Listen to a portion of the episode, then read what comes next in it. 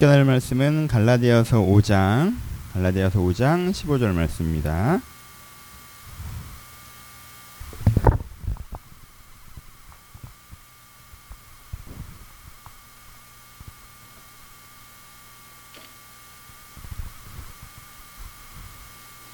갈라디아서 5장 15절 말씀 다 찾으셨으면 한 목소리를 같이 봉독하시겠습니다. 시작 만일 서로 물고 먹으면 피차 멸망할까 조심하라. 아멘. 안녕하세요. 예, 오늘 추석을 맞이해서 예, 명절 설교를 좀 준비할까 하다가 저희가 갈라디아서를 쭉 공부해 가는 것이 있기 때문에 원래 하던 대로 갈라디아서 말씀을 좀 나누려고 합니다. 그리고 근데 그렇게 생각하면서 본문을 고르고 준비하다 보니까 이 또한 명절 설교가 아닌가라는 생각이 좀 들었습니다.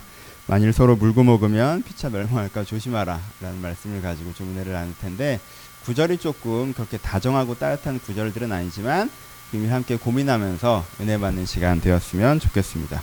오늘의 설교의 제목은 공격과 반격입니다. 공격과 반격. 사람은 때때로 타인을 공격합니다. 왜 공격합니까? 내 생각에 저가 틀렸다고 생각되던가 저가 내 이익을 침해했다고 생각될 때 우리는 우리가 갖고 있는 힘을 사용해서 그가 그렇게 하지 못하도록 하는 공격을 합니다. 그렇죠? 내 생각이 틀렸거나 내에게 침해됐을 때 그를 처벌하거나 개선할 요량으로 나의 힘을 사용하는 것 이것을 공격이라고 표현할 수 있습니다. 그렇죠? 반격은 무엇입니까? 누가 나에게 자기의 힘을 가지고 위해를 가하려고 할 때 내가 그것을 막고 내가 받은 피해 이상의 피해를 돌려주며 다시는 그렇게 하지 못하도록 무력화시키려고 하는 것이 반격입니다. 그렇죠? 누가 나를 공격할 때 그 공격을 막고 내가 받은 피해 이상을 돌려주며 그리고 다시는 그렇게 하지 못하도록 무력화하려고 하는 것 이것을 반격이라고 합니다. 그렇죠? 그러니까 공격과 반격은 우리 가운데 일상적으로 많이 경험하고 있는 것들입니다. 아, 저 사람이 잘못하고 있는 것 같아요. 내 아이가, 내 남자친구가, 내 교회가, 내 사회가 잘못하고 있는 것 같아요. 우리는 그럼 공격합니다. 그렇죠? 저가 잘못하고 잘못하지 않고를 떠나서 내 이익을 침해했습니다. 그럼 우리는 또 공격합니다. 그렇죠? 그러다 보면 누군가 나를 공격할 때가 있죠. 그럼 우리는 어떻게 합니까? 당하고 가만히 있습니까? 아니죠. 반격합니다. 그렇죠? 되갚아주기 위해서 다시는 그렇게 하지 못하기 위해서 이런 공격과 반격이 우리 가운데 일상적으로 많이 존재하고 있습니다. 방법은 뭐가 있을까요? 다섯 가지 정도의 방법이 있는데요. 가장 낮은 단어, 어, 낮은 수준의 방법은 뭡니까? 냉정해지는 것입니다. 아, 저 사람에 대한 기대와 따뜻한 마음을 덮는 것이죠. 마음을 닫는 것입니다. 그렇죠? 주로 반격에서 많이 사용되죠. 누군가를 공격하면 내가 하는 최소한의 반격이 마음을 닫는 것일 때가 많이 있습니다. 특별히 나보다 더 강한 존재, 그 부모가 나를 공격한다든가 상사가 나를 공격할 때 내가 할 수 있는 최소한의 반, 반, 반격은 그저 마음을 닫는 것일 때가 있죠. 그렇죠? 냉정해지는 것이 첫 번째 공격하는, 반격하는 방법입니다. 두 번째는 뭐가 있습니까? 가장 많이 하는 방법이죠. 비난하는 것입니다. 말로 하는 것이죠. 네가 잘못됐고 왜 네가 그렇게 하면 안 되고라고 그 사람의 약점을 극대화시키고 그 사람의 장점은 극소화시켜서 그가 나보다 훨씬 더 잘못된 사람이라는 결론을 끌고 가려고 하는 비난의 방법이 우리가 하는 공격의 방법입니다. 이 공격을 하면 보통 어떻게 반응합니까? 어, 똑같은 반격이 존재하죠, 그렇죠? 그게 아니라 네가 더 잘못됐고 네 잘못이 훨씬 크고 내 잘못은 자그마한 것이다라고 얘기하는 말의 방법이 있습니다. 말의 방법이 지나가면 세 번째 어떤 방법이 등장합니까? 말이 안 통하면 그 다음에 세 번째 단절의 방법이 등장합니다. 단절이라는 것은 무엇이죠? 내가 이제까지 이 사람이 했던 공급을 끊는 것입니다. 난 너랑 말을 하지 않겠다. 내가 이제까지 너에게 해줬던 것들을 하지 않겠다. 그렇죠? 부모 같은 경우에는 이제 놀아주지 않겠다. 뭐 내가 너에게 밥을 해주지 않겠다. 뭐 이런 식으로 단절하는 거죠, 그렇죠? 남자친구 여자친구 같은 경우는 나를 더 이상 너를 신경 쓰지 않겠다라고 얘기하는 거죠. 더 심해지면 관계를 그냥 끊는 것이죠. 아 얘는 안 봐야겠다. 말로 싸우는데 안 되는구나 하면 단절의 방법이 세 번째입니다. 단절의 방법의 반격도 마찬가지로 단절이 될 때가 있겠죠. 근데 난 단절하고 싶지 않은데 저 사람이 단절했을 때는 네 번째 반격을 하기도 합니다. 그렇죠? 네 번째는 무엇이죠? 압박하는 것입니다. 압박은 무엇입니까? 저 사람을 내가 가지고 있는 역량을 사용해서 저 사람을 불편하게 만드는 것입니다. 압박하는 것이죠. 그러니까는 그저 어, 자녀의 예라면 안 놀아주고 먹을 거 안 해주고 뭐 뭐 말 안 하고 이게 아니라 얘 장난감을 뺏고 외출 금지 시키고 이렇게 얘를 불편하게 만들고 압박하는 것이죠, 그렇죠? 남자친구 여자친구였는데 헤어졌습니다. 근데 난 헤어지고 싶지 않은데 제가 나를 단절했어요. 그럼 난 어떻게 해요? 반격하고 싶죠. 그러니까 어떻게 합니까? 인맥을 총동원해서 나쁜 얘기를 하고 다니고, 그렇죠? 내가 직장에서 얘가 나한테 그렇게 했어요. 얘가 나한테 단절하는 것 같아. 그러면 내 힘을 사용해서 얘에 대해서 내 위치를 불안정하게 만들려고 하고 이런 반격들이 있죠. 네 번째는 압박하는 것입니다. 다섯 번째는 뭐죠? 다섯 번째 가장 원시적인 거죠. 폭력을 행사하는 것입니다. 그렇죠? 폭언과 위협과 그리고 폭행, 어, 실제적인 어떤 폭력을 행사해서 그 상대방의 공격하는 거 이게 이제 다섯 번째 방법입니다. 그냥 특별한 방법이 그렇게 많이 없습니다. 사실 다섯 가지에 대부분 들어갑니다. 여러분 나라 대 나라도 이렇게 돌아가는 거 아시죠? 남북한이 처음에 어떻게 됩니까? 냉랭해지죠. 관계가 냉각기로 접어듭니다. 처음에 마음을 닫는 거죠. 온풍, 훈기 뭐 이런 게 없어지는 거예요. 냉각기로 접니다. 그러면 그 다음에는 비난 성명이 왔다 갔다 하게 되죠. 네가 잘못해, 내가 잘못해 막 비난 성명이 왔다 가죠. 그 다음에 교류 협력을 단절시키죠. 그 다음에 국제사회를 동원해서 압박하죠. 여론전을 펼쳐서 쟤네들이 나쁜 놈이다라고 해서 압박하죠. 그 다음에 그 다음에 물리적으로 그 나라 영토를 침공하는 거죠, 그렇죠? 그러니까는 공격과 방법의 방법은요 국가 대 국가 차원에서 이 다섯 가지밖에 없어요, 사실은. 그냥 개인 대 개인 차원에서도 마찬가지죠. 맨 처음엔 그냥 냉랭하게 대해요. 그 다음에 말로 엄청 뭐라고 합니다. 말로 엄청 뭐라고 해도 나한테 막난너 신경 쓰지 않을 거야. 내가 이제까지 너한테 했던 모든 도움을 끊겠다라고 합니다. 도움을 끊었는데도 여전히 마음에 들지 않아요. 그러면 내가 갖고 있는 위력, 위력 을 사용해서 얘를 압박하죠. 압박을 하는데도 반격이 심해서 서로 압박이 되면 어떻게 돼요? 그 다음에는 무력을 사용하기도 하죠. 그렇죠? 이 다섯 가지 방법이 우리가 공격과 방법을 하는 일반적인 방법들입니다. 이미 말씀드린 것처럼 이건 되게 우리 일상생활에 흔합니다. 그렇죠? 부모 자식 간에 이럴 때가 있죠. 부모님이 자녀가 마음에 안 들어요. 얘가 잘못하고 있다고 생각이 돼. 그렇죠? 얘가 나를 공격하는 것 같아. 라고 하면 얘가 나에 대해서 내 이해관계를 침해하고 있어요. 얘가 나를 귀찮게. 그럼 어떻게 합니까? 교육을 하지 않고 공격할 때도 있습니다. 부모가. 그렇죠? 공격하면 어떻게 되는 거예요? 처음엔. 그냥 얘 요즘에 얘에 대해서 마음이 냉정해지죠. 두 번째는 말로 자꾸 잔소리하죠. 세 번째는 얘가 얘한테 해줬던 걸 해주고 싶지 않, 않게 되죠. 네 번째는 얘를 불편하게 만들죠. 그래도 성에 차지 않으면 때리죠. 약간 이렇게 가는 거죠. 그렇죠? 애기는 애는 어떻게 합니까? 애는 맞서 싸울 수 있는 유일한 방법이 뭐밖에 없어요. 2단계까지도 가기가 힘들어요. 그렇죠? 1단계를 써요. 마음에 엄마 아빠 싫어. 딱 됩니다.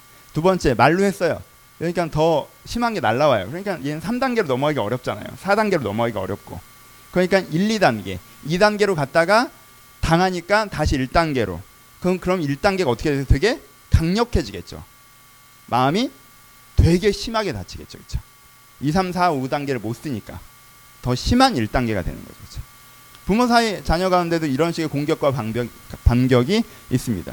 친구와 애인 사이도 이런 공격과 반, 반, 그 반격이 있죠. 친구랑 애인 사이에 처음에 마음에 안 들어요. 그럼 좀 멀리하죠. 냉랭해지죠. 근데 냉랭해지다가 답답하면 어떻게 가서 막 해대죠. 해대면 들어줍니까? 보통 여러분 해대는데 어 그렇구나 네가 그런지 몰랐어라는 경우가 몇 번이나 있어요. 해대면 어떻게 합니까? 같이 해대죠 상대방도. 같이 해대다 보니까 서로 아 그냥 연락 끊고 안 보고 그러면 친구나 애인 사이가 끊어지는 거죠, 그렇죠? 여기서 나이스하게 끊어지면 그래도 좋아하는데 요즘에 어떻게 돼요? 끊어진 다음에 내가 너무 열이 받는데 그 열이 안 가라는 게 어떻게 되는 거예요? 걔에 대해서 나쁜 소문 내고 다니죠, 그렇죠? 당해봐라 이런 식으로 되는 거죠, 그렇죠? 그러니까는 그 상대방이 그런 식으로 하면 열받으니까 요즘에 사회 문제가 되는 데이트 폭력 같은 게 생기는 거죠, 그렇죠? 폭력적인 방법까지 등장할 때가 있습니다. 이게 만연해 사회화 심에도 이런 부분이 등장합니다. 사회가 개인을 공격하죠. 요즘 사회는 개인을 많이 공격하죠. 원래 사회는 개인에게 관심이 많아야 됩니다. 그렇죠? 개인을 돌봐줘야 돼요. 사회는. 근데 사회가 개인에게 무관심합니다. 그 다음에 다 개인의 책임으로 떠넘기죠. 네가 잘못해서 그래. 네가 열심히 살았어야지라고 얘기합니다. 그리고 세 번째 원래 도와야 되는 도움들이 점점 더 줄어듭니다. 법으로 인한 보호 그리고 복지로 인한 혜택 그리고 구조적으로 삶과 교육과 사, 회적 기회를 형성시키는 모든 시스템들 그러니까 그 사람한테 마땅히 줘야 되는 것들이 끊어지죠. 네 번째 줘야 되는 만 끊어진 게 아니라 뜯어가기 시작하죠. 그렇죠? 구조적으로 이 사람이 문제적인 상황이 될 수 있도록 만드는 부분도 생깁니다. 그러다 어느 점에선 때때로 그 사회가 걔네들을 심각하게 폭력적으로 공격하기도 하죠. 살아갈 수 없게 만들어버리는 거죠. 폭력이 발생한다는 거예요. 사회적 폭력. 그렇죠? 그러니까 이게 사회가 개인을 공격합니다. 그럼 개인들은 사회에 반격하죠. 개인이 사회 어떻게 반격하죠? 개인도 사회 문제에 관심이 없어집니다. 자기만 생각하게 되죠. 그렇죠? 옆 사람을 생각하지 않습니다. 그쵸? 냉랭해진다는 거예요. 그 다음에 그냥 사회를 무조건 비판합니다. 다 사회 탓이에요. 그 다음에 자기가 사회적으로 해야 되는 역할들인데 그런 걸 신경 쓰지 않습니다. 그렇죠? 그리고 어찌됐건 이 구조적으로 잘못된 방법이라 할지라도 내가 이 사회에서 뜯어먹을 게 있으면 최대한 뜯어먹으려고 반응하게 되죠. 그리고 그래도 뭔가 안 되면 이 사회에 대해서 공격성을 띠게 되죠. 그렇죠? 그러면 그 사회는 더 불안정한 사회가 되기도 합니다. 제일 많이 듣는 공격과 반, 반격은 뭐죠? 지구와 인류에 대한 것이죠. 인류가 지구를 공격하고 있으니 이제 지구가 인류에게 반격하실 것, 반격할 거라고 얘기하는 거죠. 그리고 지구의 반격은 곧 멸종으로 이어질 거라고 얘기하시는 분들도 있습니다. 그렇죠? 하지만 인간은 가만히 있지 않을 거예요. 지구 혼자 잘 살고 인류만 멸종하게 그렇게 당하고 있을 사람들이 아니지 않습니까? 우리는 또 지구를 다시 한번 공격하거나 반격할 것입니다. 개인들 내부에도 이런 일들이 벌어집니다. 죄송한데 에어컨 좀 틀어도 될까요? 전 좀 더운데. 개인들 내부에도 이런 일들이 좀 벌어집니다. 그렇지 않습니까? 자기가 자기 자신을 공격할 때가 있습니다. 넌 왜 이 모양이냐? 넌 왜 이거밖에 못하냐? 넌 왜 이렇게 한심하냐? 자기가 자기에 대해서 애정이 사라지고 냉랭해진 다음에 그 다음엔 자기를 비난하고 그 다음에 자기를 돌보지 않고 그 다음에 자기에게 자해적인 생활들을 합니다. 그게 개인이 개인을 공격하는 거죠. 난데 내가 나에게 되게 해로운 생활을 하는 거예요. 자해적인 생활을 해요. 무지막지하게 자고 몸도 돌보지 않고 아 몰라 이렇게 방만한 그렇죠. 자해적 생활을 합니다. 그리고 자기 자신을 돌아보지 않죠. 자기에 대해서 비난하죠. 개인이 개인을 공격합니다. 그럼 개인이 개인에게 반격하죠. 우울과 분노 같은 통제되는 감정들이 나타나기도 하고요. 그리고 무기력이라고 하는 내가 통제할 수 없는 의지의 소멸이 나타나기도 합니다. 그러니까 개인이 개인에 반격한 일들이 벌어집니다. 특별히 공격과 반격이 어디서 벌어졌다고 지금 갈라디아에서는 얘기하는 거겠어요? 교회에서 벌어진 거죠, 그렇죠? 여러분 교회에서 이런 일들이 벌어집니다. 그래서 사람들이 있어요. 근데 저 사람이 내가 마음에 안 들어요. 그리고 저 사람이 나의 이익을 침해했습니다. 그럼 어떻게 하죠? 내가 저 사람을 공격하죠. 처음에는 그냥 냉랭하게 신경 쓰지 않다가 그 다음엔 저 사람에게 직접적으로 비판했다가 관계가 끊어지고 관계 끊어진 다음에 어떻게 해요? 저 사람이 직접적으로 비판한 게 아니라 내가 내 인맥에서 저 사람을 나쁜 사람으로 만들고 그럼 저 사람이 가만히 있습니까? 그렇지 않죠. 그 사람은 그 사람의 인맥에서 이 사람을 나쁜 사람으로 만들죠. 그럼 세력이 둘로 쪼개지고 교회 안에 충돌들이 생기고 그렇죠.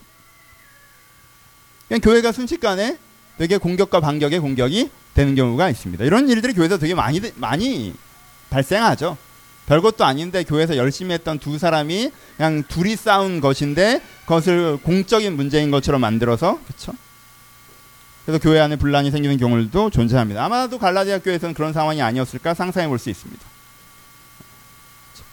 서로 피차에 물고 먹는 상황들이 교회에서 발생하는 거죠. 저 사람이 싫으니까 공격하고 그 상대방은 반격하고 그러니까 이 사람 편과 저 사람 편이 나누어지고 서로 충돌하고 하는 일들이 교회 안에서 벌어졌을 것 같습니다. 그렇죠? 여러분, 우리는 이 공격과 반격을 생각보다 되게 당연시합니다. 누군가 잘못했으면 공격해도 된다고 생각해요. 여러분, 그 사람이 잘못한 것과 내가 그를 공격하는 것과는 다른 문제예요. 근데 우리는 그 사람이 잘못했으니 내가 공격할 수 있는 권리가 생겼다고 생각합니다. 우리는 반격에 대해서는 더욱더 당연하게 생각합니다. 저가 먼저 나를 공격했으니 내가 저를 반격하는 것은 너무나도 당연한 나의 권리이고 심지어 의로운 것이라고 생각합니다. 우리는 누가 잘못했을 때 누가 내 얘기를 침해했을 때 그를 공격해도 된다고 생각하고요. 그리고 누군가 나를 공격했으면 그에게 반격해도 된다라고 생각합니다. 심지어 이 반격할 수 있는 힘을 기르는 것이 이게 억제력이어서 이게 오히려 우리가 추구해야 되는 가치인 것처럼 아무도 나를 못 건들게 강해지는 것이 우리의 추구점이라고 생각될 때도 있습니다. 그렇죠? 근데 성경 우리 가운데 무엇이라고 얘기합니까? 성경 우리 가운데 어떻게 이야기하고 있습니까? 만일 서로 물고 먹으면 피차 멸망할까 조심하라 라고 얘기합니다. 공격과 반격이 결국 우리를 공멸의 길로 인도한다는 것을 기억해야 된다는 거예요. 여러분, 공격과 반격을 자기 권리라고 생각하는 사회, 공격과 반격을 정당성이라고 생각하는 사회는 공멸합니다. 여러분, 그 가정은 공멸합니다. 부모는 자녀를 공격하고 자녀는 부모에게 반격하는 가정은 가정으로 남아나지 못합니다. 그 관계는 다 무너져 내린다는 거예요. 남자친구, 여자친구, 부부 사이에 서로를 공격하고 반격하는 관계. 넌 왜 그러느냐라고 배우자를 공격하고 네가 더 잘못했다라고 배우자를 반격하는. 그래서 그 반격과 공격의 방법에서 말로 하다가 그러다가 단절하다가 내가 쓸 수 있는 위협을 삼아서 압박하다가 이런 상황들이 결국은 그 관계를 망친다라는 거예요. 여러분 교회에서 공격과 방법이 횡행하게 되면 어떻게 되겠습니까? 여러분 그런 교회는요 바른 가르침이 가르쳐지고 바른 예배가 드려지고 건강한 신앙 교육이 있어도요 사람들 사이에 공격과 반격이 이루어지고 있으면 사람들이 들어와서 아, 교회가 이럴 줄 몰랐어요라고 얘기합니다. 교회 교회됨을 손상시키는 거예요. 어? 우리 교회를 생활하다 보니까 누가 나를 공격했어요. 그러니까 내가 그에게 반격하겠다. 그도 또 재반격을 하는 일들이 벌어지기 시작하는 순간부터 그 교회 교회됨은 사라집니다. 여러분 사회가 개인을 공격하고 개인이 사회에게 반격하기 시작하는 사회는요 점점 사람들이 살기 어려워지는 사회가 된다는 거예요. 사회가 개인을 보호하고 개인이 사회를 세워나가는 것이 우리가 공동체 인간이라고 하는 것은 혼자 살아가지 못하는 종인데 이 종에선 우리가 그렇게 할 때만 우리가 살 수 있는데 사회는 개인을 공격하고 개인이 사회를 다시 한번 반격할 때 그 사회는 살아갈 수 있는 사회가 되지 않는다는 것입니다. 지구까지 얘기하지 않더라도 우리의 이 공격과 반격은 우리를 어디로 인도해요? 우리를 공멸로 인도한다는 거예요. 그러니까 여러분 공격과 반격을 정당하다고 생각하는 사고에서 걸어 나오셔야 됩니다. 내가 공격하고 반복하고 있는 것이 내가 내 권리를 찾고 내 정당성을 내가 내 정당성을 당당히 요구하고 있는 것이 아니라 내 그 공격과 반격 속에 들어가 있는 것이 내가 내 가정을 내 관계를 내 교회를 내 사회를 흔들고 있다는 사실을 아셔야 된다는 거예요. 공격과 반격 속에 있으면서 나는 의로운데 세상이 문제고 타인이 문제라고 생각하십니까? 아니에요. 여러분들도 그 세상을 흔드는 자들 중에 하나라는 것을 기억해야 합니다. 그럼 거기서부터 걸어 나오십시오. 저가 잘못했으니 내 이익을 침해했으니 난 공격할 권리가 있다. 저가 나를 공격했으니 내가 반격할 권리가 있다. 여러분 그렇게 시작된 싸움이 언제 끝나겠습니까? 누가 그 싸움에서 선하다고 자부할 수 있습니까? 아무도 없습니다. 우리는 같이 망하는 것입니다. 얼마나 많은 교회들이 이런 말도 안 되는 문제로 망했습니까? 얼마나 많은 가정들이 이런 말도 안 되는 문제로 깨졌습니까? 얼마나 많은 사회가 그 사회를 만들어낼 역량을 갖고 있음에도 불구하고 이렇게 함몰돼 갔습니다. 공격과 반격이 그 사회의 문화인 사회, 가정의 문화인 가정, 교회 문화인 교회는 결국 멸망합니다. 성경은 분명하게 우리 가운데 경고하고 있습니다. 만일 서로 물고 먹으면 피차에 멸망할까 조심하라. 이 구절을 우리가 가볍게 들어서는 안 됩니다. 아, 성경에 이런 구절도 있네라고 지나가서 안 됩니다. 많은 분들이 갈라디아서를 읽다가 이 구절은 가볍게 넘어갑니다. 그냥 싸우지 말라는 얘기구나. 그렇지. 웬만하면 안 싸워야지. 여러분 여기서 어떤 단어가 나왔습니까? 지금 바울이 갈라디아 교회에게 멸망이란 단어를 사용하고 있다는 것들을 여러분들이 위기감을 가지셔야 됩니다. 여기에 바른 신앙이 없어서 멸망한다고 얘기하지 않습니다. 성령의 은혜가 없어서 멸망한다고 얘기하잖아요. 너희가 피차 물고 먹으면 멸망한다는 것입니다. 우리가 이 태도에서부터 걸어 나와야 합니다. 그럼 어떻게 됩니까? 첫 번째. 공멸에 대한 위기감을 가지십시오. 공멸에 대한 위기감. 이러다 같이 죽는다. 이 생각이 되게 중요합니다. 이러다 같이 죽는다는 생각이요. 상대를 적이 아닌 우리로 만들어줍니다. 이게 되게 중요합니다. 내가 아내랑 싸우다가 아, 이런 식으로 계속 싸우면 우린 결국 같이 망해라고 생각할 때 나는 지금 기분 나쁜 것과 지금 열받는 거의 구조에서부터 걸어 나올 수가 있어요. 어떻게 하면 얘랑 내가 이 문제를 해결할 수 있을까라는 생각으로 전환할 수 있다라는 거예요. 여러분, 80년대에 이 공멸의 위기감이 세계를 지배했었습니다. 뭐 때문에? 미국과 소련의 대립 때문에 이러다간 결국 어느 점에 3차 세계대전이 날 거고 그럼 핵전쟁이 될 것이며 지구는 멸망할 것이다라는 공멸에 대한 위기감이 세계를 지배했습니다. 그 공멸에 대한 위기감 때문에 그 무기를 갖고 있고 상대방을 악의 세력으로 규정하고 있음에도 불구하고 소련은 미국을 없어져야 될 세력으로 규정했고 미국도 소련을 없어져야 될 세력으로 규정했음에도 불구하고 둘이 무엇을 시작하는 거예요? 우리라는 개념으로 파트너십을 가지고 핵 갑충 협상을 시작하는 거예요. 왜 이러다 같이 죽게 생겼습니까? 그러니까 가장 적이었던 두 사람이 어떻게 되는 거예요? 파트너가 되는 거예요. 왜요? 공멸에 대한 위기감 때문에. 여러분, 이 공멸에 대한 위기감을 가질 때 우리가 적과 우리가 될 수 있어요. 다시 한번. 그리고 그때부터 희망이라는 것이 생기는 거예요. 여러분, 그 사람이 내 적이라고 표현되고 내 분노를 표출해야 되고 내가 이겨야겠다고 생각되는 순간 우리는 계속 아래로 내려가는 거예요. 하지만 이런 식으로 하다면 우리가 같이 망하기 때문에 저와 내가 함께 태도를 바꿔야 된다는 생각이 들기 시작하면서부터 상대방은 내가 설득해내야 되는 파트너로 변화되는 거예요. 멸망시켜야 되는 적이 아니라.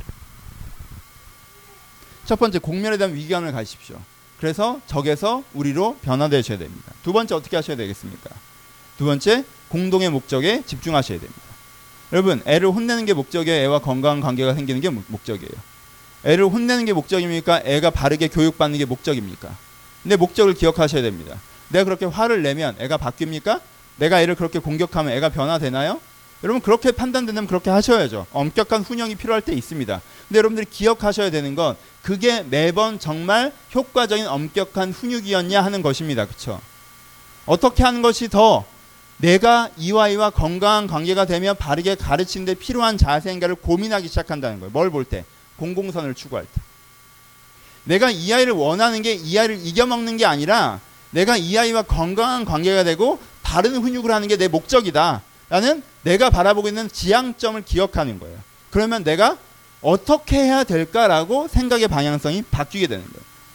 내가 본능적으로 공격하고 본능적으로 반격하는 게 아니라 어떻게 해야 될까라고 생각의 방향성이 바뀐다는 것입니다. 이게 뭐예요? 공공의 목적에 집중하는 것입니다. 사회적으로도 마찬가지입니다. 사회적으로 나쁜 세력들이 있죠. 반대 세력들이 있죠. 내가 생각하기에 없어져야 될 것 같은 사람들이 있습니다. 그래서 우리는 그 사람들을 무조건 욕하고 비판하고 공격하기를 좋아합니다. 그거 익숙하고 우리가 스스로 정당하다고 생각하죠. 그럼 이 사회가 좋아지나요? 그 사람들이 진짜 없어질까요? 여러분 우리나라는요 아무리 좋게 얘기해도 5대 5예요. 그렇죠?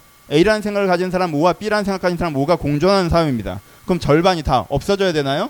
여러분 그렇게 없어져야 되는 사고방식의 끝이 어디였습니까? 없어져야 되는 사고방식의 끝이 킬링필드 같은 거였어요. 민족말살이었습니다. 아프리카에도 지금도 벌어지는 거예요. 저 세력만 없어지면 세상이 좋아진다고 생각한 거예요. 그런 식으로 갈 수 있습니까? 없습니다. 어차피. 어차피 다 죽여버릴 수 없어요. 그렇죠? 그럼 어떻게 돼야 돼요? 욕하고 비판하고 비난하고 넌 나쁜 놈이라고 계속 얘기한다고 됩니까? 아니죠. 공생의 방향을 찾아야죠. 결국은 모두 다 함께 같이 사는 걸 원하는 거예요. 모두 다 잘 사는 걸 원하는 거예요. 건강 사회가 되는 걸 원하는 거예요. 그럼 어떻게 해야 됩니까? 교회에서도 마찬가지입니다. 마음에 안 드는 사람이 있을 수밖에 없죠. 어떻게 없겠습니까? 두 가지 이유로 없습니다. 여, 마음에 안 드는 사람이 있을 수밖에 없습니다. 첫 번째, 여기 미성숙한 사람들이 모이는 것이니까. 두 번째, 나 자신도 미성숙한 사람이니까. 내가 마음에 안 드는 사람이 보이는 이유가 단지 상대방의 미성숙함 때문이라고 생각하는 것은 크나큰 오해입니다. 내가 마음에 안 드는 사람이 있는 이유는요, 상대방의 미성숙함과 함께 나의 미성숙함 때문에 그러는 것입니다. 그런 일이 생길 수밖에 없어요. 그때 그것에 우리가 정당성을 가지고 표현해 나가기 시작한다면 공격하기 시작한다면 교회는 같지만 진짜 원하는 게 뭐예요? 건강한 교회, 더불어 사는 교회, 공동체 교회, 함께 가는 교회. 그럼 어떻게 됩니까? 공생 가치를 추구해야 됩니다. 어떻게 해야 될 것인지. 우리가 근 뭐가 필요하다는 거예요? 공멸에 대한 위기감을 가지고 공생에 대한 지향성을 가진 것. 이것이 여러분들의 내부에서 필요한 것입니다. 그, 그럴 때 우리 가운데 공격과 반격의 방식에서 벗어날 수가 있는 거예요. 세 번째 뭐가 필요하겠어요? 방법적인 게 필요하겠죠? 개선을 위해서 설득, 용서, 협력이 필요합니다. 개선을 위한 설득과 용서와 협력이 필요해요. 여러분, 공격과 반격의 관계성 속에 있었어요. 근데 이 관계성이 바뀌어야 돼요. 그렇죠? 그럼 어떻게 됩니까? 맨 처음에 뭐가 필요해요? 내가 상대방을 공격하는 게 아니라 상대방을 설득해야 됩니다. 어떻게? 같은 방향성을 바라볼 수 있도록. 나를 위해 뿔을 세우고 달려오는 자를 멈춰 세워서 그가 나를 공격하거나 내가 그를 공격하는 것이 아니라 우리가 멈춰 서서 바른 방향성을 바꾸는 쪽으로 내가 설득해야 됩니다. 애가 나에게 함부로 대해요. 애가 공부를 하지 않습니다. 그럼 애를 그저 공격하는 것이 아니라 아이를 설득해야 돼요. 어떤 방식이든. 그 설득에 훈육이 들어갈 수 있겠죠. 그렇죠? 어, 저 사람과 내가 서로 부딪혀요. 애인인데 부딪히고 남편인데 부딪히고 아내인데 부딪힙니다. 그럼 나도 같이 충돌해 버리면 됩니까? 아니요. 설득해야 됩니다. 우리가 건강한 부부가 되려면 어떻게 해야 되는지. 그렇죠? 설득해야 됩니다. 그 다음에 뭐 해야 되죠? 용서하셔야 됩니다. 용서라는 것이 무엇입니까? 이제까지 공격과 반격의 결과물들이 있을 거란 말이에요. 그렇죠? 이제까지 공격과 반격했기 때문에 나에게 생겨난 결과물 그게 상처일지도 있고 내 가운데 분노일 수도 있고 내 안에 어떤 피해일 수도 있습니다. 그것을 감내하기로 결정하셔야 돼요. 용서하셔야 됩니다. 그래 우리가 같은 방향을 바라보지 하지만 네가 더 잘못했다는 건 우리 다시 한번 선명하게 하자. 이런 식으로 문제가 해결되지 않아요. 거기서 뭐가 필요합니까? 용서가 필요합니다. 그리고 세 번째로 뭐가 필요해요? 둘이 함께 그 일을 시작하는 협력이 필요합니다. 그때에만 세계가 개선될 수 있습니다. 여러분 이게 근대사가 우리 가운데 주는 가장 위대한 교훈이라는 걸 알고 계십니까? 근대사의 가장 위대한 인물 중에 두 사람은요. 한 사람은 간디이고 한 사람은 마틴 루터 킹입니다. 마틴 루터 킹은 어떻게 했습니까? 바로 이대로 했던 사람입니다. 물고 먹으면 공멸합니다. 백인은 흑인을 짓밟고 흑인은 백인을 테러하면 같이 망하는 거예요. 그때 멈춰서자고 얘기했습니다. 우리가 원하는 세상은 백인이 없어지는 사회가 아니라 백인 아이와 흑인 아이가 나란히 학교에서 공부하면서 친구가 되는 세상을 원한다라고 얘기하는 게 마틴 루터 킹의 비전이었어요. 뭐 하는 것입니까? 설득하는 거예요. 용서하는 거예요. 협력하는 것입니다. 왜요? 목적은 상대방에게 반격하는 것이 아니라 목적은 우리가 원하는 공공선을 이루는 것이기 때문에 그렇죠? 그렇죠? 간디가 얘기했습니다. 사티아 그라 정신이 있습니다. 사티아 그라 비폭력 무저항 우리는 이렇게만 얘기해서 맞고도 가만히 있어라 이렇게 오해됩니다. 하지만 사티아 그라가 뭐, 무엇입니까? 사티아 그라는 진리에 대한 헌신입니다. 진리를 위한 노력을 얘기하는 거예요. 진리를 위한 헌신적 노력을 얘기하는 거예요. 뭐예요? 영국이 침공했으니까 영국을 잡아 죽이자가 아니에요. 어떻게 하는 게 맞는지 생각하고 우리가 어떤 나라가 돼야 되는지 저들은 어떤 사람이 돼야 되는지를 생각하고 그 영국이 영국되기 위해서 인도가 인도되기 위해서 헌신적으로 노력하자는 거예요. 공격하거나 반격하는 것에서 벗어나서 그럼 우리는 진리를 위해서 무엇을 해야 하는가를 고민하자는 거예요. 그때 나왔던 것이 비폭력 무저항이었던 거예요. 그거는 적용 방식 중에 하나예요. 정신 사티아 그라합니다. 여러분 근대에 받은 가장 위대한 우리 문명의 유산은 간디와 이 킹 목사님이 아닐 수 없습니다. 넬슨 만델라가 상속했다고 얘기하고요. 우리도 그런 상속을 하고자 했던 사람들이 때로 존재했었습니다. 지금은 다 없어졌지만. 이것이 2000년 전 이미 성경에서 이야기하고 있는 정신입니다. 이웃 사랑을 근간으로 한 공격과 반격을 멈추는 것. 그것이 우리를 공멸이 아니라 공생의 길로 인도하기 때문입니다. 여러분 두 가지 오해를 하지 마십시오. 어떤 분들은 이렇게 얘기하면 단지 반격하지 않는 것이라고 생각합니다. 여러분 단지, 단지 반격하지 않는 소극성은 단지 반격하지 않는 무기력함은 내가 반격하지 않으면 좋은 일이 생기겠지라는 그 막연한 소망은 이루어지지 않습니다.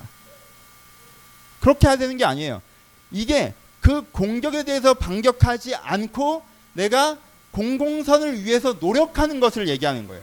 예수님께서 왼뺨을 치면 오른뺨을 돌려달라는 이야기는 이 얘기였습니다. 그렇죠? 간디가 얘기했던 비폭력 무저항도 이 얘기를 얘기하는 거예요. 아무것도 하지 말고 폭력을 쓰지 말고 폭력은 나쁜 거니까 저항을 하지 말고 저항은 나쁜 거니까 가만히 있으라고 얘기하는 게 아니에요. 내가 단지 반격하는 것에서 멈춰서서 내가 노력한다는 거예요. 바른 일들이 벌어질 수 있도록 공공선이 구현될 수 있도록 그렇죠. 하지만 여러분 이 노력에서 또 하나 여러분들이 주의하셔야 되는 오해는 단지 순진한 발상을 이야기하는 것이 아니라는 거예요. 왜요? 자기 이익만을 생각하는 사람들은요. 악한 상대들은요. 자주 자기의 책임을 면하기 위한 이기적인 동기로 선이 득세했을 때 이 상생의 논리를 펼치기 때문입니다. 이런 여우들, 이런 가짜들을 주의하셔야 됩니다. 많은 악한 세력이 의가 득세하는 시절에 상생의 논리를 얘기합니다. 왜요? 자기 면책을 위한 것이죠, 단지. 그렇죠? 그러니까 여러분들 눈을 시퍼렇게 뜨고 그가 그런 잔기술을 쓰는 것이 아닌지 주의해서 보아야 합니다. 매번 나를 공격하던 상대가 이젠 더 이상 나를 공격하게 될 수 없는 힘을 잃어버렸을 때만 상생을 얘기한다. 그 진정서 우리가 단지 믿을 수 있습니까? 그럴 수 없죠. 주의하셔야 되는 거예요. 이게 너무 순진한 발상으로 그게 유지되면요. 이 선이 선이 어려워지고 다시 악이 득세했을 때 그들이 득달같이 달려듭니다. 여러분, 예수님이 사개를 용서하실 때 그가 나무 위에 올라가는 것을 보고 용서하셨습니까? 아니에요. 그가 자기의 재산의 절반을 자기가 과도하게 수, 받아들인 것을 털어내겠다고 약속했을 때 아브라함의 구원, 이 집에 아브라함의 구원이 임했다고 이야기하셨어요. 뭐예요? 그가 이미 이제까지 자기가 잘못된 삶의 방식들을 포기하고 그 책임을 지겠다고 얘기해서 공공 앞에서 그 논리를 선언했을 때 그래서 자기가 이젠 더 이상 예전의 방식으로 살 수 없도록 스스로를 법제화했을 때 그에게 구원을 얘기하십니다. 그냥 나무 위에 올라갔다고 네가 구원받다고 얘기하신 게 아니에요. 그러니까 우리가 지혜로워야 합니다. 여러분 상생이 좋지 않습니까? 우리 더불어 삽시다. 서로 공격하지 맙시다.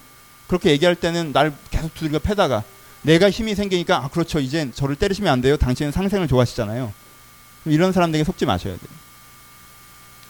그러면 상생은 상생은 단지 반격하지 않고 가만히 있는 무능과 무지나 혹은 그저 순진한 발상으로 야 세상은 다 이렇게 돼야 되지 않겠어라고 그냥 따뜻한 이야기만 하고 있는 것들이 아니에요. 정말 그렇게 되기 위해서 내가 노력해 나가고 치밀하게 그 일을 구현해 나가는 것입니다. 결론부로 갑시다.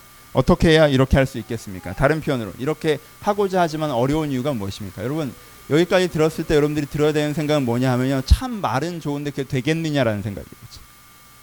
참 말은 좋은데 그게 되겠느냐. 왜 우리가 공격하지 않는 것이 어렵습니까? 우리가 왜 반격하지 않는 것이 어렵습니까? 그 말이 참 맞는 것 같은데 그게 참 어렵다고 느껴지는 이유는 무엇입니까? 세 가지 이유가 있습니다. 첫 번째, 그러면 내 감정은 누가 돌봅니까?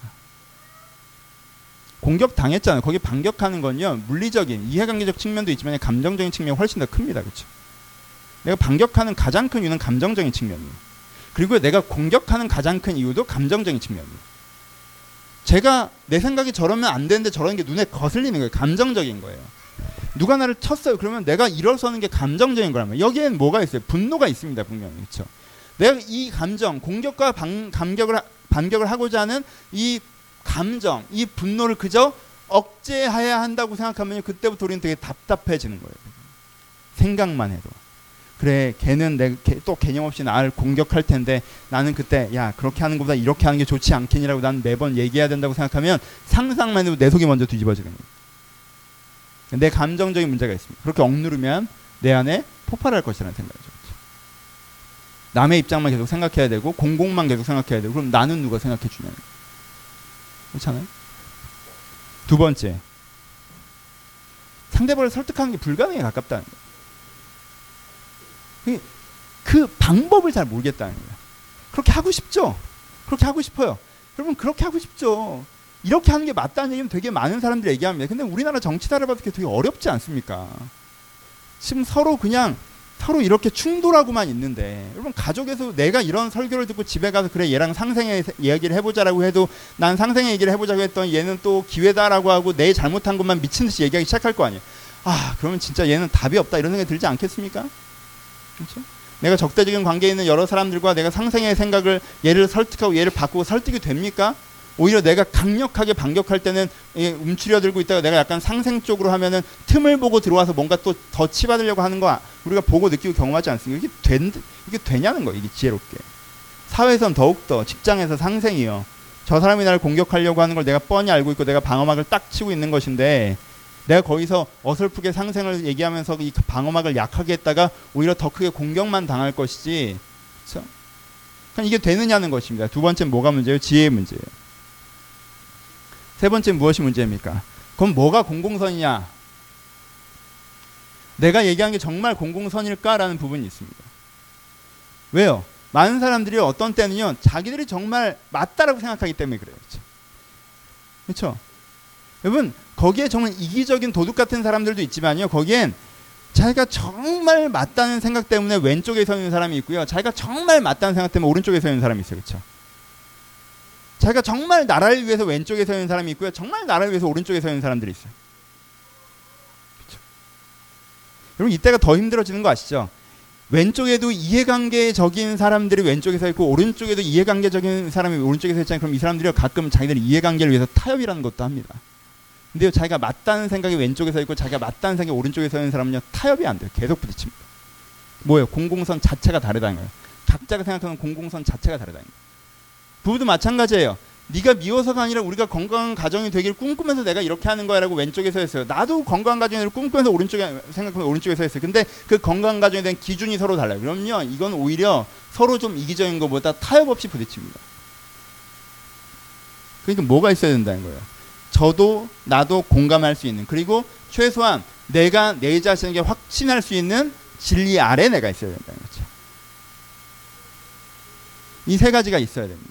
우리가 이 공공에 대한 이야기를 하면서 공멸이 아니라 공생에 대한 방향을 생각하면서 우리가 이렇게 된다는 생각을 하면서 생각을 함에도 불구하고 어렵게 느껴지는 이 세 가지예요. 그런데 그걸 거꾸로 얘기하다면 그걸 이루기 위해서 우리가 우리에게 필요한 세 가지가 바로 이것이라는 것입니다.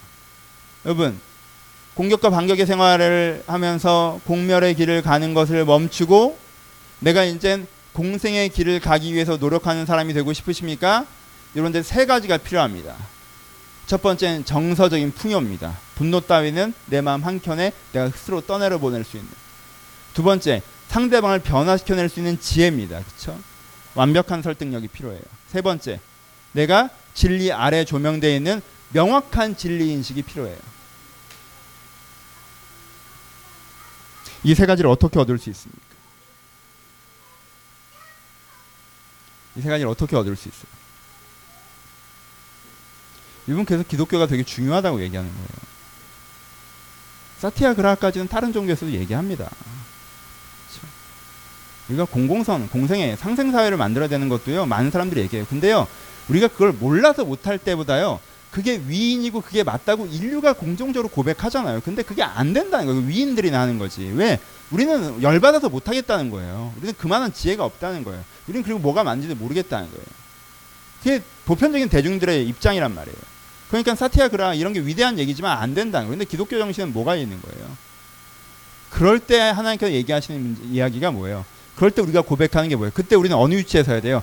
이때 우리가 서야 되는 위치가 아버지, 우리는 무지하고 무능하고 나약합니다라고 고백하는 거예요. 내가 진리가 뭔지 몰라서 무지한 거예요. 내가 상대방을 설득한 능력이 없으니까 무능한 거예요. 내가 이 감정을 주체하지 못하니까 나약하는 거예요. 그렇죠? 이 자리에 쓰셔야 돼요. 여러분, 공격과 반격의 삶을 사는 사람들은요, 자기가 무지하다고 생각하지 않습니다. 자기가 왜 무지해요? 자기가 잘 알겠으니까 다 욕하는 거 아니에요. 자기가 무능하다고 생각하자면 상대방을 때려눕힐 능력이 자기한테 있단 말이에요. 자기가 나약하다고 생각하지 않아요. 그렇죠? 왜요? 공격과 반격의 삶을 살면요, 사람은 무지하고 무능하고 나약하지 않습니다. 근데 이런 상생의 삶을 살려고 하니까 내가 진리를 알기를 합니까? 저 악한 자들을 설득할 수 있기를 합니까? 내 마음에 차오르는 분노를 내가 추스릴 수 있기를 합니까? 그러니까 내가 무지하고 무능하고 나약하다고 주님 앞에 고백하게 되는 거예요. 아, 성경에서 말씀하신 인간이 무지하고 무능하고 나약하구나. 악에는 유능하나. 그쵸? 내가 공격하고 반격하는 삶을 사는 거에는 유능하나. 의에는 나약하고 무능한, 무지한. 악에는 유능하나 선에는 무능한. 내가 진리를 다 알지도 못하고 내가 그렇게 설득해낼 능력도 없고 내가 그러기에 내 정서도 취약한 그 자리에 내가 서는 거예요. 내그 자리에 서서 뭘 바라는 겁니까? 주의 은혜를 바라는 거죠. 어떤 은혜? 맨 처음에 위로의 은혜를 바라셔야죠, 여러분. 그 분노가 하나님 앞에 위로받지 못하는데 우리가 어떻게 상대방을 품을 수가 있습니까? 상생의 방향을 바라볼 수가 있습니까? 하나님의 위로를 받, 바라셔야 돼요. 그때 무릎 꿇고 엎드려서 내가 이것들에 대해서 하나님의 위로를 받고 내 잠정이 추스려져야 내가 거기에 반격하지 않을 수 있습니다. 여러분 그런 경험들이 있으실 거예요. 그런 경험 있지 않아요? 그렇죠? 공격과 반격의 충돌 속에서 이러다가 공멸의 길을 가는 거 아닌가라는 생각을 하다가 여러분들이 어느 날 여러분들의 마음속에 품어있는 그 많은 마음 분노와 슬픔들 한편 쏟아내고 여러분들 가운데 빈맘이 되어서 상대방을 대했을 때 뭔가 문제 해결에 첫 단추를 끼웠던 기억이 있으실 겁니다. 그렇죠? 우리 가운데 뭐가 필요해요? 하나님의 위로가 필요해요. 우리 가운데 뭐가 필요합니까? 우리 가운데 뭐가 필요합니까? 주님께서 주시는 지혜가 필요해요. 어떻게 말해야 되나 이 사람에게 내가 어떻게 행동해야 되나 이 사람에게 분노가 가라앉아야 내가 그 고민을 할 수 있거든요. 그러니까 먼저 위로를 받으셔야 되고 위로받기 전에 지혜 먼저 받으려고 하면 하기가 싫어요. 왜 분노가 있으니까. 그러니까 먼저 위로를 받으셔야 돼요. 그 다음에 뭐가 있어야 돼요? 어떻게 해야 되나는 지혜를 구하셔야 돼요. 아, 이렇게 하면 되겠구나. 그리고 무엇보다 뭐가 필요해요? 내 안에 진리가 필요하죠. 내가 저곳을 향해 나아가는 것입니다. 하나님께서 주시는 저 높은 곳, 우리 가정이 어떻게 되길 바라고, 우리 교회가 어떻게 되길 바라고, 우리 사회가 어떻게 되길 바라는 저 높은 곳을 바라보는 그 진리의 이해가 우리 가운데 필요해요. 그것이 우리 가운데 있을 때 우리의 삶을 바꾸는 것입니다. 결론 부름 말씀 마무리합시다. 여러분 실로 은혜가 여러분들의 삶을 구한다는 걸 아시겠습니까? 여러분 진정으로 은혜만 여러분들의 삶을 구한다는 걸 아시겠습니까? 그러면 여러분들이 이 은혜의 구원을 경험하지 못해서 지금도 공격과 반격의 삶을 살아서 얼마나 여러분들의 삶과 마음이 흐트러져 있습니까? 공격하고 반격하시는 인생과 삶을 낭비하고 계시지 않습니까? 그것 때문에 정사가 왜곡되고 삶의 현장이 왜곡되고 그게 당연한 것처럼 살면서 그러니까 말씀에 대한 이야기는 그냥 형이 상학적인 얘기고 막연한 얘기고 안 되는 얘기라고 생각하고 있는 건 아닙니까? 성경에서 그러지 말라고 얘기하고 계십니다. 공격과 반격 우리를 공멸의 길로 인다고 얘기하고 계세요. 그럼 공격과 반격에서 걸어 나오는 길은 무엇밖에 없어요. 우리가 자주 공격당하는 이 세상에서 내가 공격하지 않기로 결정해 봐야 내가 반격할 수밖에 없는 이 세상에서 우리가 어떻게 걸어 나올 수 있습니까? 그것은 우리 가운데 다시 한번 주님의 은혜를 통하여서 다시 한번 주님의 은혜를 통하여서 내가 지행하는 공공선 소망의 가슴이 뜨거워지고 내가 하나님의 위로를 받아 내 상처많은 마음의 감정들을 쏟아낼 수 있고 그리고 거기까지 걸어가는 한순간 한순간의 지혜의 말씀들을 내가 깨달을 수 있을 때 내가 그곳으로 갈 수 있다라는 것입니다. 여러분 부탁드립니다. 부탁드립니다. 여러분 가정에서 함부로 공격과 반격의 삶을 살지 마십시오. 여러분들 교회에서, 여러분의 직장에서 함부로 공격과 반격의 삶을 살지 마십시오. 나만 의로운 것처럼 내가 의로워서 공격했고 공격받았으니 반격한 것이고 난 아무 문제 없고 그 사람들이 문제다. 내가 화가 났으니 그럴 수도 있고 내가 답답했으니 그럴 수도 있다. 나는 한없이 정당하고 상대방은 한없이 불합리한 것을 몰아붙이는 그 비난의 사고에서 걸어 나오셔야 됩니다. 이 공격과 반격의 삶에서 걸어 나오셔야 돼요. 거기에 참된 평화가 있습니다. 여러분, 하나님이 진정으로 내 삶과 내면을 이렇게 바꾸신다는 걸 아시고 하나님 오늘 나에게 오늘 나를 이 공격과 반격의 삶에서부터 구원하소서라는 기도가 필요합니다. 이 기도가 여러분들을 구하실 것입니다. 여러분 마지막 한 문장. 여러분 이기려고 하지 마십시오. 이기려고 하지 마세요. 누구에게도 이기려고 하지 마십시오.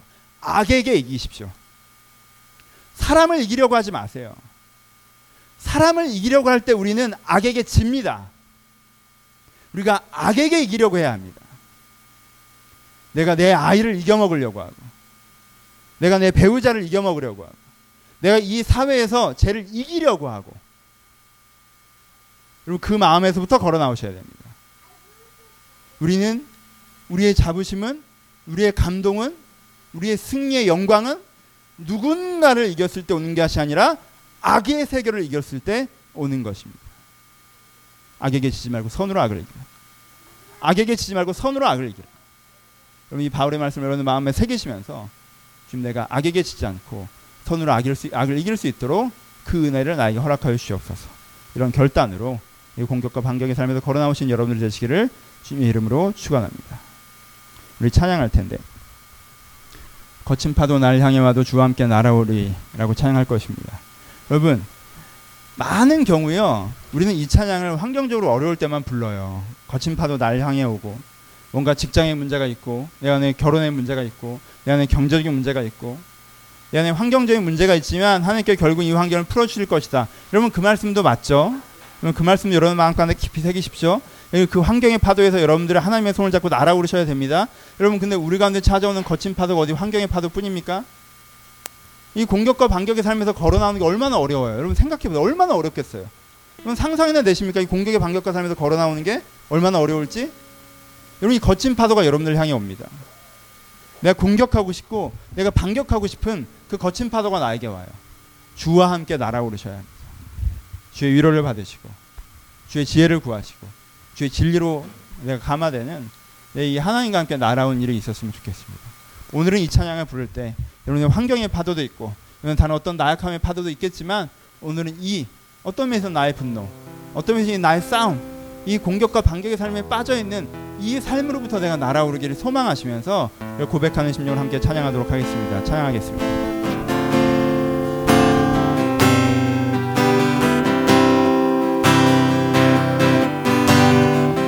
거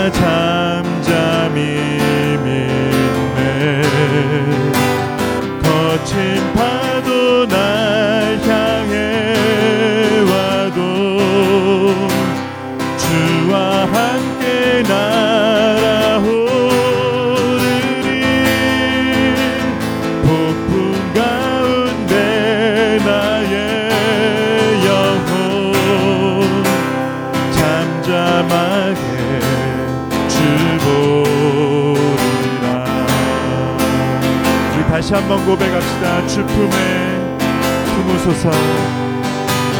주 품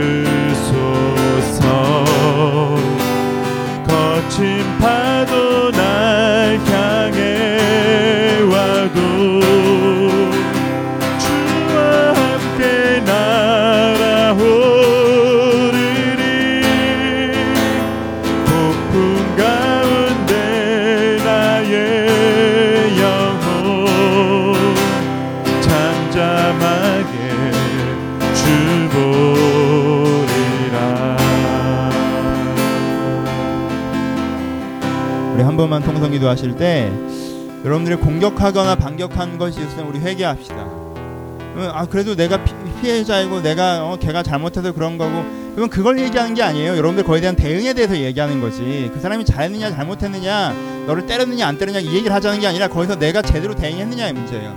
여러분 그냥 맞받아치지 않으셨습니까? 그냥 마음에 대로 때려주신 건 아니세요. 내가 거기서 회개합시다. 주여 내가 이 공격과 반격의 삶에서 걸어나오게 하여 주옵소서. 또 내가 내 가정을 내 자녀들을 그리고 내 교회를 내 사회를 세워가는 사람이 되게 하여 주옵소서. 우리 들말 생각 우리 한 번만 같이 통성으로 기도하시고 제가 축도함으로 예배를 마치겠습니다. 기도하겠습니다. 하나님 아버지 저희 가운데 내려가여 주옵소서. 아버지 저희들 가운데 내려가시기를 소원합니다.